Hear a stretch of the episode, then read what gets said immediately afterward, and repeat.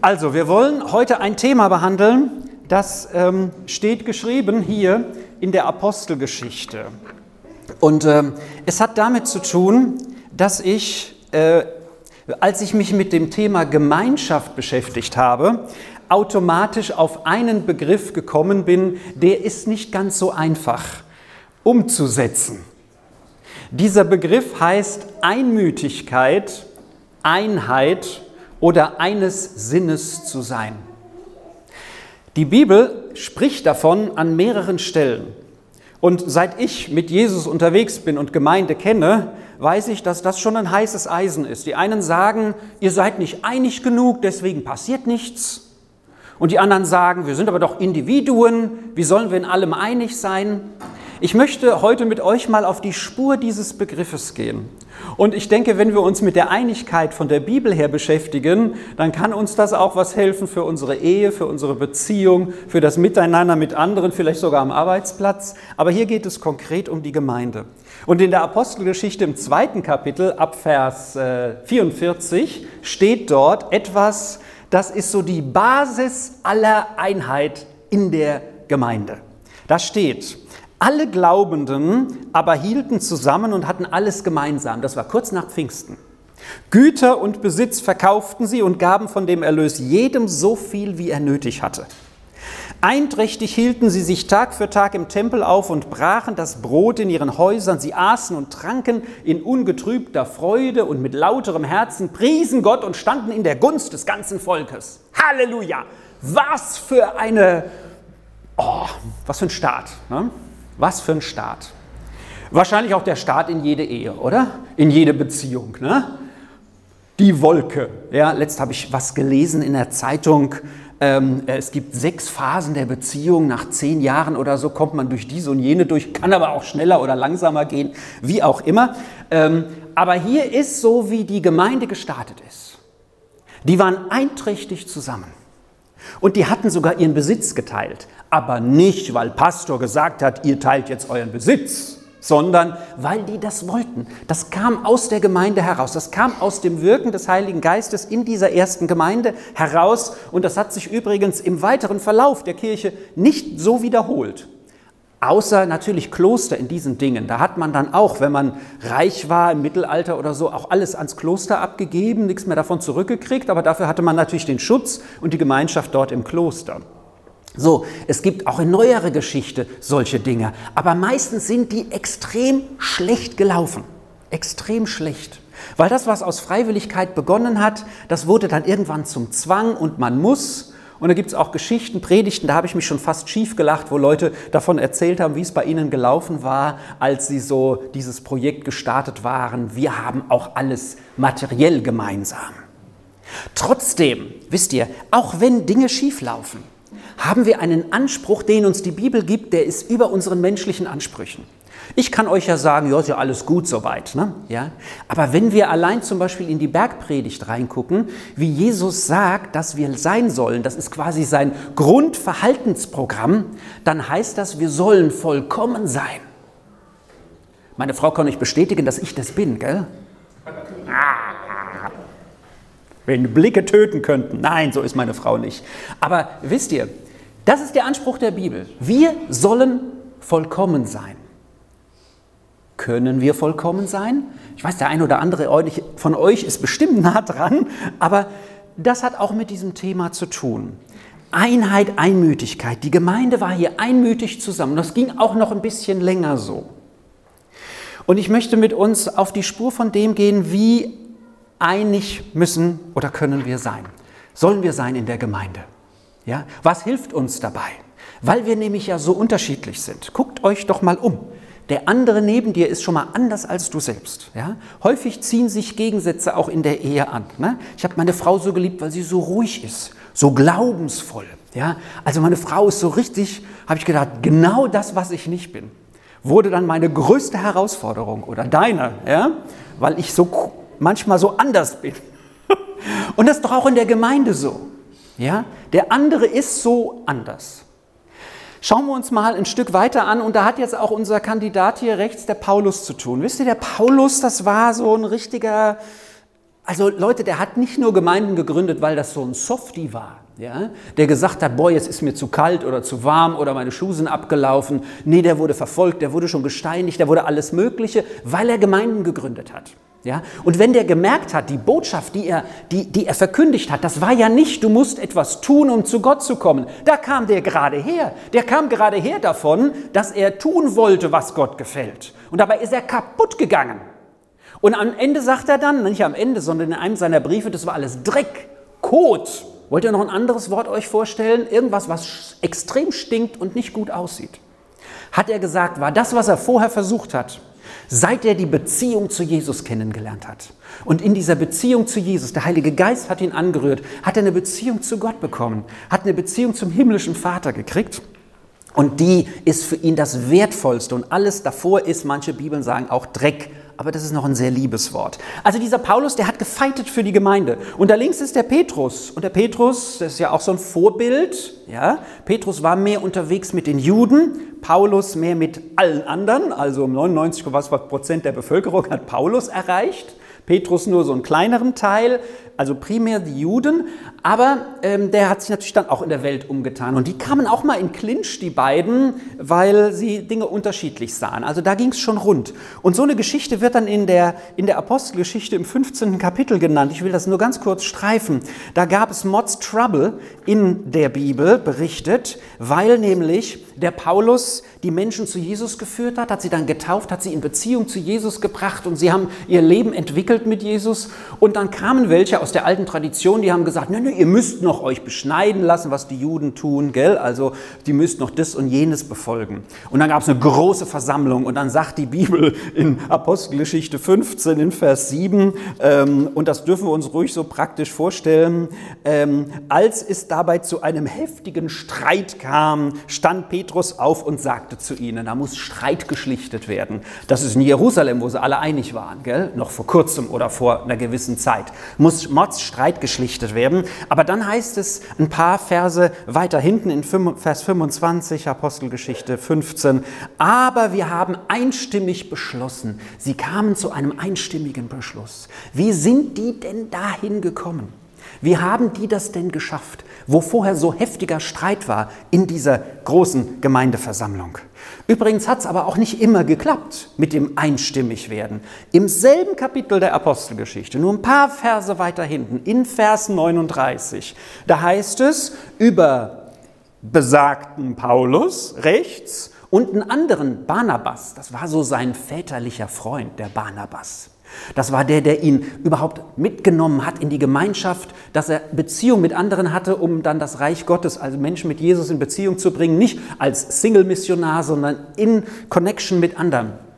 Und der äh, Paulus und der Barnabas, heißt es dann in Vers 39, da kam es zu einem erbitterten Streit, der dazu führte, dass sie sich trennten Barnabas nahm Markus, darum ging es nämlich, der eine wollte den Markus mitnehmen, der andere nicht. Dann fuhr der Barnabas weg, hat Mission betrieben und der ähm, Paulus. Und äh, hier sehen wir auch äh, das Negative, ein Streit, der nicht gelöst wurde, aber eine weitere Ausbreitung der Botschaft von Jesus. Die waren nicht mehr zusammen unterwegs, sondern zwei Powertypen, Barnabas und Paulus, mit ihren Begabungen waren dann unterwegs jeweils und die Bibel berichtet hauptsächlich von Paulus. Wisst ihr, aber wenn ich jetzt diese, diese Begebenheit sage, über die die Bibel übrigens nicht weiter urteilt, die sagt nicht, warum haben die sich nicht versöhnt? Der Barnabas war so dickköpfig. Der Paulus, warum hat er das nicht gemacht? Ja? Die Bibel kommentiert das interessanterweise nicht. Sie sagt nicht, der eine hatte Recht und der andere hatte Unrecht, sondern sie sagt uns aber, das gab es. Aber trotzdem ist das keine Begründung, keine Begründung für uns zu sagen, okay, wir kommen in Streit, dann wupp, gehen wir getrennte Wege. Sondern Später heißt es auch, Paulus hatte sich mit Markus versöhnt, um den es ja ging, Barnabas wohl auch. Also sie haben wieder einen Weg zueinander gefunden. Die Bibel hat trotzdem diese Aufforderung an uns, die im ersten Korintherbrief im ersten Kapitel steht, den ja Paulus geschrieben hat. Von dem haben wir ja so das meiste, ne? dem Schwarzhaarigen da rechts. Ja, wenn er schwarze Haare hatte, die waren vielleicht auch schon grau. 1. Korinther 1, Vers 10. Ich bitte euch aber, liebe Brüder, sagt Paulus zu Beginn dieses Briefes, und Schwestern, also alle, ne, beim Namen unseres Herrn Jesus Christus, sprecht alle mit einer Stimme und lasst keine Spaltungen unter euch zu. Seid vielmehr miteinander verbunden in derselben Gesinnung und Meinung. Jetzt komme ich wieder enorm unter Druck. Alle dieselbe Gesinnung und Meinung? Müssen wir jetzt alle dieselbe Meinung haben? Bis wie, bis wie, bis wie wohin denn? Aber im Weiteren sagt Paulus, was hier zu dieser Spaltung geführt hat, zu diesem, zu dieser, zu, das war ja eine Gemeinde wie wir, ja? nur ein bisschen früher passiert in Korinth, das ist in äh, Griechenland, ne? war damals eine bedeutende Stadt, so wie Worms. Ja? So, also da waren Handelswege, haben sich gekreuzt, da war die Kulturen kamen zusammen, wie bei uns. So, und dort ähm, gab es nun Spaltungen. Und die Spaltungen gab es interessanterweise, weil welche aus der Gemeinde gesagt haben, wir folgen dem Kai. Andere haben gesagt, nee, die Elvira, die hat uns zum Glauben geführt. Ja, das ist unsere Mama. Ja? Und andere sind dann vielleicht gekommen und haben gesagt, der Michael, ja, das ist meiner. Ja? Der hat mir mal von Jesus vielleicht erzählt und mit dem bin ich so, den finde ich klasse. Ja? Oder sucht euch jetzt noch jemand anderen aus hier. Ne? Verzeihen, dass ich euch genommen habe, aber ne? ja, gut. Äh, aber wisst ihr, das war hier so. Die einen haben gesagt Petrus, die anderen haben gesagt Paulus, die anderen haben gesagt Apollos und wieder welche haben gesagt, keinen von denen, wir nehmen direkt den Christus. Ja, wir nehmen direkt den Jesus, wisst ihr? Das kann aber auch so eine Ausflucht sein. Wir nehmen direkt den Jesus. Wir gehören zu niemand anderen dazu. Ja? Uns hat kein Paulus, kein Petrus, kein, kein, kein, kein äh, Apollos was zu sagen. Wir nehmen direkt den Jesus. Wir sind so ganz ungebunden. Jesus führt uns heute dir hin und heute dahin. Das wäre so das Extrem, wo es in die Richtung gehen kann. Aber Paulus sagt, es ist alles falsch. Das zertrennt und zerteilt ihr Gemeinde. Und er sagt dann, ist denn Christus zerteilt? Ist er zerteilt? Also er sagt, redet mit einer Stimme, lasst keine Spaltungen unter euch zu, seid vielmehr miteinander verbunden in derselben Gesinnung und Meinung. Ich möchte uns darin mal ein Beispiel geben, was das bedeuten kann. Und jetzt kommen wir mal zu zwei Damen. Nehmt euch einfach zwei von diesen Frauen. Ihr seht schon, die scheinen auch vielleicht unterschiedlicher Meinung zu sein. Auf jeden Fall diskutieren sie möglicherweise äh, emotional, gestenhaft. Und da heißt es in Philippa 2, Vers 4, Vers 2, und das sage ich jetzt mal zur Rettung der Männer. Nicht nur die Männer haben sich gestritten in der Bibel. Jetzt kommen Euodia, so hieß sie, ermahne ich, und Syntyche, das waren die Damen, Namen damals, seid eines Sinnes im Herrn. Ja, ich bitte auch dich, mein treuer Gefährte. Also Paulus bittet jetzt jemand anderen um Hilfe zur Schlichtung bei den beiden Frauen, also bei zwei von denen. Nehmen wir mal dieses Bild aus der Zeit von damals. Äh, mein Gefährte, nimm dich ihrer an. Sie haben mit mir gekämpft für das Evangelium, gemeinsam mit Clemens, noch einem anderen Mann, und meinen anderen Mitarbeitern, deren Namen im Buch des Lebens stehen. Frauen haben die Gemeinde, die Mission, das Reich Gottes enorm vorangetrieben. Die haben, die Euodia und die Syntyche, gekämpft mit Jesus, mit Paulus konkret für die Gemeinde. Und nun haben sie sich zerstritten. Das heißt, diese Frauen haben einen enormen Anteil gehabt am Bau und dem Paulus ist wichtig, dass die wieder zusammenarbeiten. Ja, die waren zwar nicht verheiratet, die beiden, garantiert nicht, aber wisst ihr das, wenn man dann in unterschiedliche Meinungen kommt, das beste Team, und meine Frau und ich sind garantiert ein super Team in der Ergänzung, ja, so, das sind wir aber, wenn wir uns nicht so viel streiten. Ja? So, weil je mehr wir uns streiten, desto mehr Energie geht in Streit ab. Ja? Wenn ich mich mal jemals mit meiner Frau streiten würde, das geht gar nicht, weil ich Gott sei Dank immer vorher schon merke, was sie will. Ja? Okay, äh, ich habe das manchmal das Gefühl, dass es Ehepaare gibt oder Paare, die das so hinkriegen, wirklich. Ich frage mich manchmal, ich glaube, die streiten sich nie. Ja? Ähm, äh, kann auch sein, jeder hat ja eine unterschiedliche Art. Übrigens, was ich gelernt habe für Beziehung, ist ganz wichtig. Fünf Punkte, bevor ich jemanden verheirate, gebe ich ihm weiter, was ich selber erfahren habe. Lernt miteinander zu streiten. So wie ihr streitet.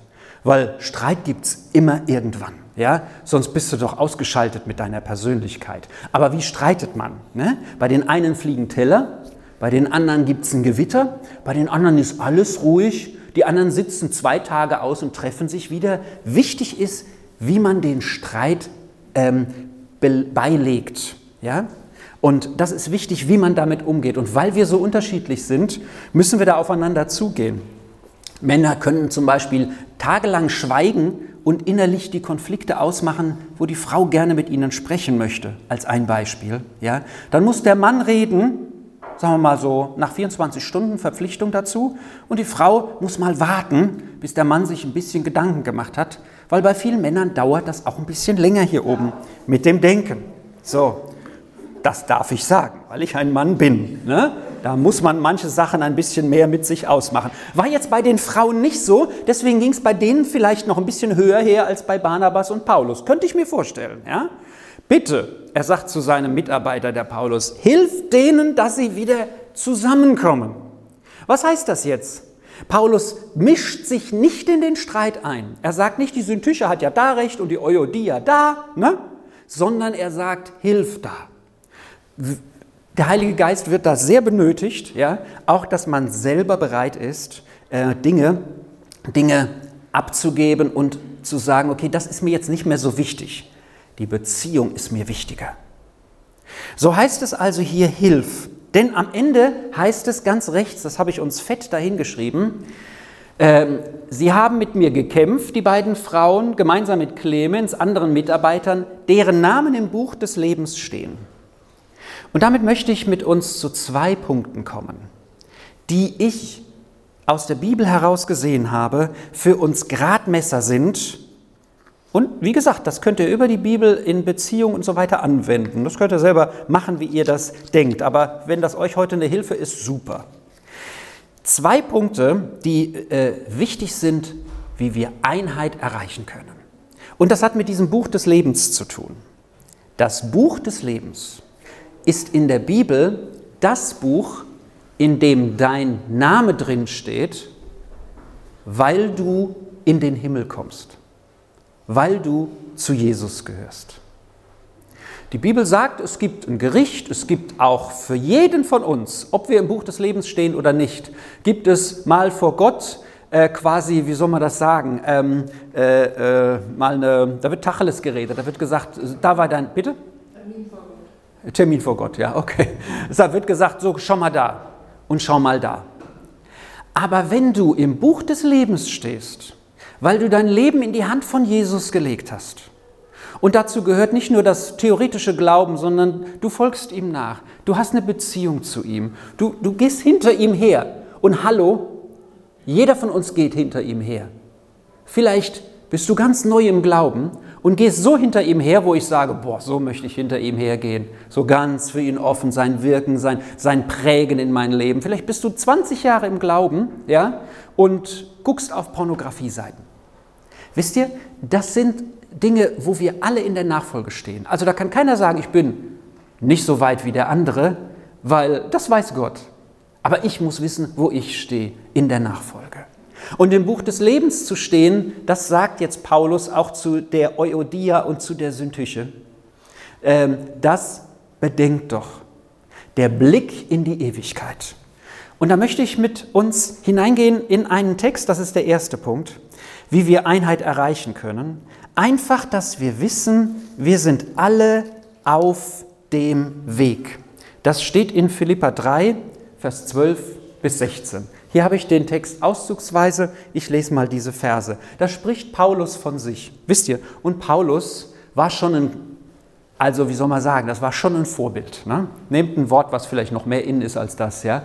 Äh, der war ein echtes Vorbild. Haben Leute gesagt, an Paulus, der ist so mega, an den komme ich nie ran. Paulus sagt über sich selbst, nicht, dass ich es schon erlangt hätte oder schon vollkommen wäre. Ich jage ihm aber nach und vielleicht ergreife ich es, da ich auch von Christus Jesus ergriffen worden bin. Liebe Brüder und Schwestern, ich bilde mir nicht ein, dass ich es selbst ergriffen hätte. Eins aber tue ich, was zurückliegt, vergesse ich und strecke mich nach dem, was vor mir liegt. Ich richte meinen Lauf auf das Ziel aus, um den Siegespreis zu erringen, der unserer himmlischen Berufung durch Gott in Christus Jesus verheißen ist. Buch des Lebens, Himmel. Wir alle, die wir nun vollkommen sein möchten, oh, ich bin schon so weit, ne, sollen dies bedenken. Falls ihr anderer Ansicht seid, wird euch Gott auch darüber Klarheit verschaffen. Doch was wir erreicht haben, an dem wollen wir uns auch ausrichten. Wisst ihr, es geht nicht darum, dass ich irgendwie schwächer sein soll, als ich bin. Wenn ich Jesus nachfolge und habe einen Schritt getan, vielleicht habe ich diese Sucht hinter mir gelassen oder dieses dranhängen. Wisst ihr, ist nicht Jesus ist kein Spaßverderber, aber Jesus will, dass wir uns auf ihn fokussieren und manches müssen wir dann sein lassen und die Bibel sagt dann trennen davon. Trennen. Hat mir letzt jemand gesagt, den wir alle hier nicht kennen, ähm, ich, äh, ich, ich habe mich verliebt in jemanden. Ja? ja, die Frau ist sehr alt und der andere ist halb so alt. Und sie sagt, ich, ich kann nicht anders. Ich bin so verliebt in den. Ja? Aber sie wusste, und so haben wir auch miteinander gesprochen, die Bibel sagt dann, fliehe von so etwas. Ja? Fliehe von so etwas. Am Arbeitsplatz geht es nicht so gut, in der Schule vielleicht auch nicht oder da, wo du jemanden immer siehst. Aber sie hat gesagt, ich muss davon fliehen, weil sonst bin ich total ballerballer, dreh durch, weil meine Gefühle sagen da was anderes. Sich trennen von etwas, wo man weiß, das ist nicht gut, das führt nur ins Chaos, das führt nur in Zerstörung. So, das heißt, wir sollen uns trennen davon. Und Paulus sagt hier, ich bin noch nicht vollkommen. Und keiner von uns ist vollkommen. Wir sollen es aber anstreben. Als ich über Matthäus vor ein paar Sonntagen hier gepredigt habe, Matthäus war ein ganz mieser Kerl. Matthäus war ein Zöllner. Der hat die anderen ausge, aus, hat denen das Geld aus der Tasche gezogen und Jesus nimmt Matthäus mit in die Nachfolge. Hallo, da waren Fischer, die er in seiner Nachfolge hatten, die haben bis eben noch von Matthäus das Geld aus der Tasche gezogen bekommen, weil Matthäus hat gesagt, zehn Fische, ein Fisch für mich. Ja? Zwei Fische für mich, einen für die Römer, für dich das Geld einsammeln. Also Matthäus war absolut nicht beliebt. Aber Jesus ruft ihn in sein Team hinein und Matthäus folgt danach und das, was ich daraus geschlossen habe, war, Jesus ist deine, deine Vergangenheit zählt nichts, aber deine Zukunft alles. Deine Vergangenheit, wie Matthäus vorher mit den Fischern umging oder wie auch immer, und die Fischer müssen das ja auch lernen, dass sie mit diesem Drecksack jetzt gemeinsam in einer Nachfolge sein sollen, ja, der sie vorher ausgenommen hat. So die Vergangenheit hinter uns zu lassen. Und Paulus sagt das hier auch, was zurückliegt, vergesse ich Jesus hat es nämlich, was heißt, wir wissen schon, Jesus ist nicht vergesslich, Gott ist nicht vergesslich, aber es hat für ihn keinen Wert mehr, was war. Du richtest dich mit ihm auf das Neue aus. Deine Zukunft zählt, das, was du wirst. Und der Matthäus, Zöllner wurde man übrigens nur, wenn man ein bisschen Grips hatte. Der musste mindestens noch eine andere Sprache kennen als das Dorfaramäisch oder Hebräisch, was die da gesprochen haben. Der war schlau. Der hat uns später sogar ein Evangelium geschrieben hier, der Matthäus. So, das heißt also, Paulus sagt, was zurückliegt, vergesse ich, strecke mich aus nach dem, was vor mir liegt, aber ich bin noch nicht vollkommen. Und wer von euch vollkommen ist, der soll das bitte auch bedenken oder meint, dass er das wäre. Und am Ende sagt er, aber was wir erreicht haben, daran richten wir uns aus, daran halten wir fest, darin machen wir weiter. Das, was wir erkannt haben. Keinen Schritt zurück, Jesus nachfolgen, Jesus hinterher. Also, das ist dieses auch, was an anderer Stelle im Römerbrief Paulus sagt, den anderen höher achten als sich selbst, das Wohl des anderen im Blick haben. Wenn ich nämlich meine, ich wäre vollkommen oder etwas Besseres, dann zerstöre ich Gemeinschaft, weil ich meine, ich wäre etwas Besseres. Und manchmal greifen wir uns an den Kopf, wenn wir denken, was wir selber tun oder was jemand anders tut. Aber ich habe ziemlich früh in meinem Glaubensleben, aber nicht ganz am Anfang gelernt, urteile über niemanden. Mach du das auch nicht, bitte. Denn du kennst seine Umstände nicht wirklich. Vielleicht meinst du sie zu kennen, vielleicht weißt du mehr als ich, aber kennst du ihn? Ich musste demütig werden, wenn ich dann ein, eine Familie damals besucht hatte in meiner vorigen Gemeinde, äh, äh, wo ich dachte, wie können die das, also das ist ja ein Durcheinander. Wisst ihr so, ne? Weiß nicht, ob ihr das kennt, so, wo man über andere so denkt oder urteilt. Und wie ich dann hinkam, dachte ich, boah, die haben ein Päckchen zu tragen, die haben Probleme zu bewältigen, die kenne ich gar nicht. Dass die überhaupt so miteinander auskommen oder so den Weg gehen, hat mich dann echt, echt, echt demütig gemacht. Also wir sind alle auf dem Weg. Keiner von uns ist vollkommen. Das ist auch ein Blick in die Gemeinde. Wir sind gemeinsam auf dem Weg. Und den Blick richten wir in und zum Himmel hin. Da ist unsere Heimat. Da ist Perfektion. Hier noch nicht. Aber jetzt kommt ein kleines Stückchen von Himmel, das ist der zweite Punkt. Und der heißt Lobpreis. Äh, das ist, Moment, vollkommen, das hatten wir eben. Ja, da haben wir es. Römer 15, Vers 5 und 6. Hier ist die einzige Stelle im Neuen Testament, in der das Wort einmütig von dem wir hier reden, nicht in der Apostelgeschichte, sondern in einem Brief steht. Wisst ihr, das Einmütigsein ist was Praktisches. Das ist keine Theorie. Das steht in der Apostelgeschichte, weil die Apostelgeschichte ist eine Geschichte über reale Menschen, die reale Dinge erlebt haben, so wie wir hier sitzen. Es ist kein theoretisches Lehrbuch, Lernen, Lernen, Prüfung schreiben, vergessen, sondern so haben sie gelebt. Und das ist die einzige Stelle im Neuen Testament, überhaupt in der Bibel, wo dieses Wort einmütig in einem der Briefe, in einem der Lehrbriefe steht. Also, der Gott der Geduld und des Trostes, lasse euch untereinander eines Sinnes sein, nach dem Vorbild des Christus Jesus, damit ihr den Gott und Vater unseres Herrn Jesus Christus einmütig und einstimmig lobt. Lobpreis. Und mir ist klar, Lobpreis ist das ganze Leben, soll Anbetung Gottes sein, mit dem, was wir tun. Aber auch das Singen. Und deswegen gehen wir jetzt mit der Predigt in den Lobpreis, weil ich das für uns auch für eine, vielleicht für dich für eine persönliche Prüfungszeit nehmen möchte. Dass du dich im Lobpreis ausrichtest auf den, wegen dem wir hier sind. Wegen Jesus. Wir sind auch wegen dem anderen hier. Der andere ist auch hier, wir haben Gemeinschaft. So hat Jesus das sich gewünscht, dass wir zusammen sind. Dass vielleicht noch im Lobpreis ein Wort der, der Erkenntnis kommt oder jemand einen Eindruck hat, den er uns weitergibt. Wisst ihr, das kannst du dir nicht selber geben. Das Wort, das uns hilft, ist ein kluger Spruch, ist eigentlich immer das von jemandem anderen. Das können wir uns nicht selber geben. Der Heilige Geist, vielleicht kriegen wir eine Erkenntnis. Aber manchmal sagt jemand anders Blödsinn zu uns, aber manchmal auch das, wo wir sagen, boah, eben hast du mich aber genau da getroffen. Und hier heißt es jetzt, dass Gott geduldig ist.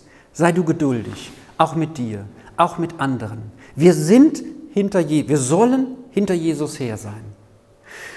Der Gott der Geduld, der mit dir Geduld hat und des Trostes, der dich tröstet in der Not, in der du vielleicht bist. Lasse uns untereinander eines Sinnes sein, nach dem Vorbild von Jesus, nach dem wir uns ausrichten, damit wir den Gott und Vater unseres Herrn Jesus Christus einmütig und einstimmig loben. Und Lobpreis ist so etwas Intimes mit Gott. Du bist zwar hier mit anderen zusammen. Du kannst auch zu Hause Lobpreis machen mit einer tollen CD von wer weiß wem oder, oder mit deiner Gitarre oder was du kannst. Aber es ist so etwas, wo du persönlich jetzt vor Jesus stehst. Und wo du sagst, aber auch Lobpreis ist nicht nur jetzt hier für mich, sondern das haben wir gemeinsam. Mich stärkt es unheimlich, wenn ich mit anderen im Lobpreis bin. Ich kann zwar alleine singen und vielleicht kommt was von der Wand zurück, aber mit anderen zusammen und zu merken, da ist ein Feedback, da, da lobt auch jemand anders, das baut mich auf, genauso wie es mich aufbaut, wenn jemand anderes auch betet. Wisst ihr, ich kann immer beten, ja? Habe ich gelernt irgendwann, ich kann immer beten. Sag bete, da bete ich.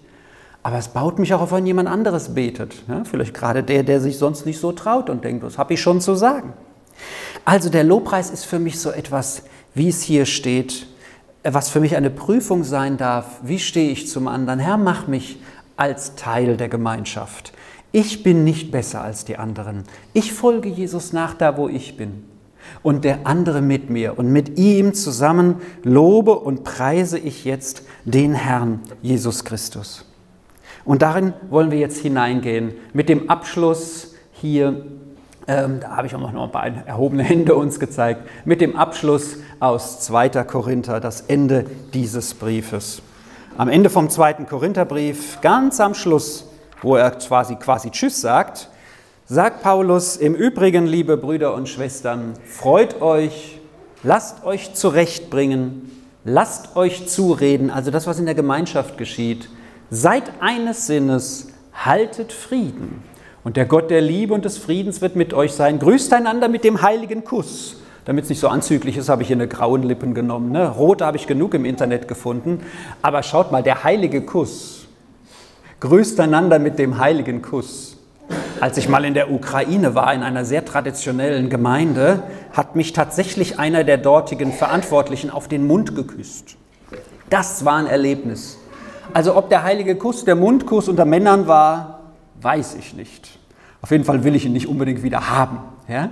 Aber der heilige Kuss ist etwas wirklich auch Persönliches. Wisst ihr, das haben die Deutschen ja nicht so drauf, ne? außer sie mögen sich wirklich besonders so. Ich persönlich liebe das. Ja? Und andere, die mögen das überhaupt nicht. Ja? Distanz, ja? nur nicht zu nahe kommen, je nachdem, wie die Prägung ist. Aber von mir aus, ich könnte dich rechts und links küssen. Ja? Ähm, alles, was meine Frau erlaubt, natürlich nur. So, und ähm, äh, hier heißt es aber, so da hineinzukommen, wisst ihr? Und sich zu küssen und jemanden anderen so zu begegnen und Böses im Sinn zu haben, da fällt mir kein schlimmeres Wort zu ein, das ich gar nicht sagen möchte. Nein, wen ich so küsse, wen ich so auf die Wange küsse oder so seitlich, dem, wenn ich dem nichts Gutes wünsche, Herr Jesus, schenke mir Gnade. Und so auch im Lobpreis, mit dem wir gemeinsam singen, dass wir einander Gutes wünschen. Es grüßen euch alle Heiligen. Die Gnade des Herrn Jesus Christus und die Liebe Gottes und die Gemeinschaft des Heiligen Geistes sei mit euch allen.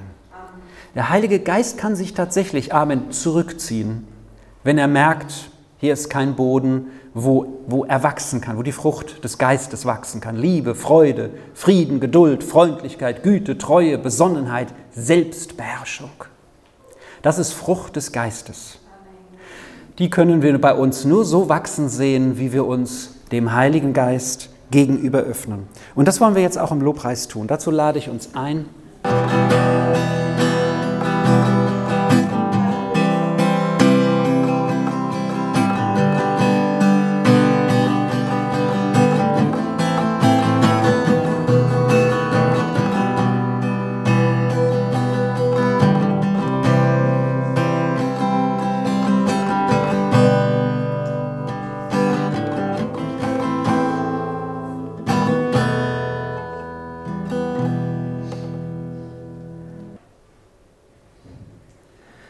Möchte beten für diejenigen, die im Herzen irgendwie empfunden haben oder konkret empfunden haben, dass sie jemandem gegenüber hochmütig denken oder sich ja, über ihn heben, ihm nicht wohlgesonnen sind, weil sie ihm vielleicht auch Böses wünschen.